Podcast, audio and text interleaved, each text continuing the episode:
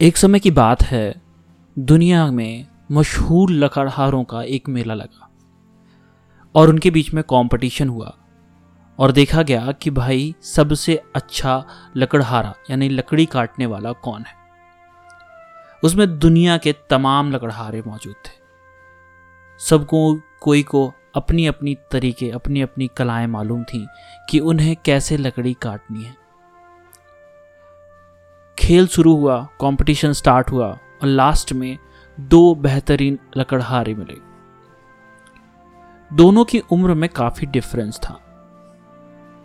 छोटा लकड़हारे और बड़े लकड़हारे की उम्र में करीब 20 साल का अंतर था। तो आप समझ सकते हैं कि जो बड़ा लकड़हारा था, वो काफ़ी बुज़ुर्ग टाइप का था। फिर भी कंपटीशन तो कंपटीशन है। कंपटीशन स्टार्ट हुआ। और अब कंपटीशन केवल दो लकड़हारों के बीच में था।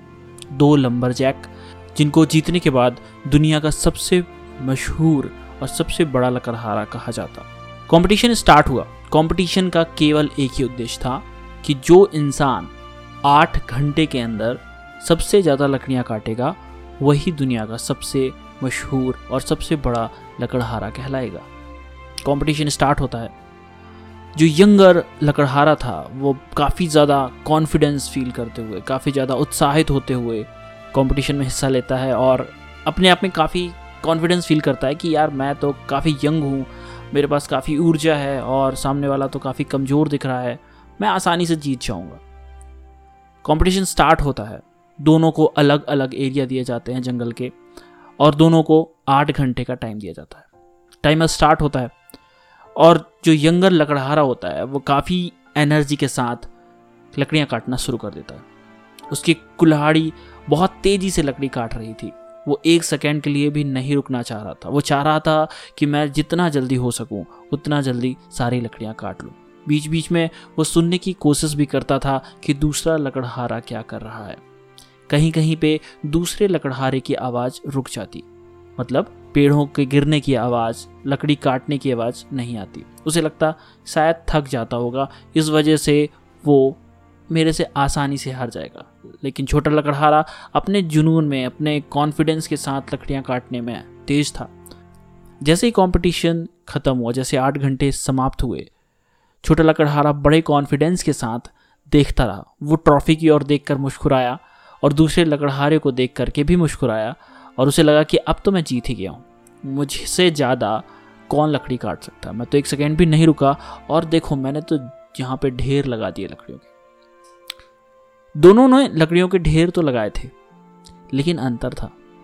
जब जानकारी आई, जब डिक्लेयर हुआ फैसला तो छोटा लकड़हारा हार गया और वो बड़ा निराश हुआ। उसने सोचा, यार, मैं तो बहुत ही ज़्यादा मेहनत कर रहा था। मैंने एक सेकेंड भी अपना वेस्ट नहीं किया और मैं लकड़ी काटता रहा। फिर भी ये दूसरा इंसान कैसे जीत सकता है? ये तो बीच में रुक जाता था। ये तो आराम करता था।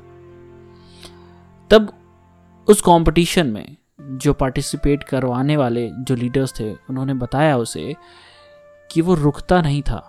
वो रुकता था अपनी कुल्हाड़ी को शार्प करने के लिए, अपनी कुल्हाड़ी की धार को तेज करने के लिए। और जब वो कुल्हाड़ी की धार तेज करता, उसकी काटने की स्पीड दोगुना हो जाती और वो लगातार अपनी सेम स्पीड के साथ लगातार काटता रह गया। और बस यही अंतर था जिसकी वजह से वो बड़ा लकड़हारा जीत गया। एक्सपीरियंस जीता एनर्जी होने के बावजूद भी। मतलब कि अगर आपके पास एक्सपीरियंस है तो आपके पास वो अपॉर्चुनिटी है जिसका यूज़ करके आप कुछ भी कर सकते हैं। और यही चीज़ है, यही फ़ायदा है नई चीज़ें सीखने का, यही फ़ायदा है अपनी जानकारियाँ जुटाने का, यही फ़ायदा है नई जानकारियों को ले करके कुछ अच्छा करने का। ये स्टोरी काफ़ी कुछ सिखाती है।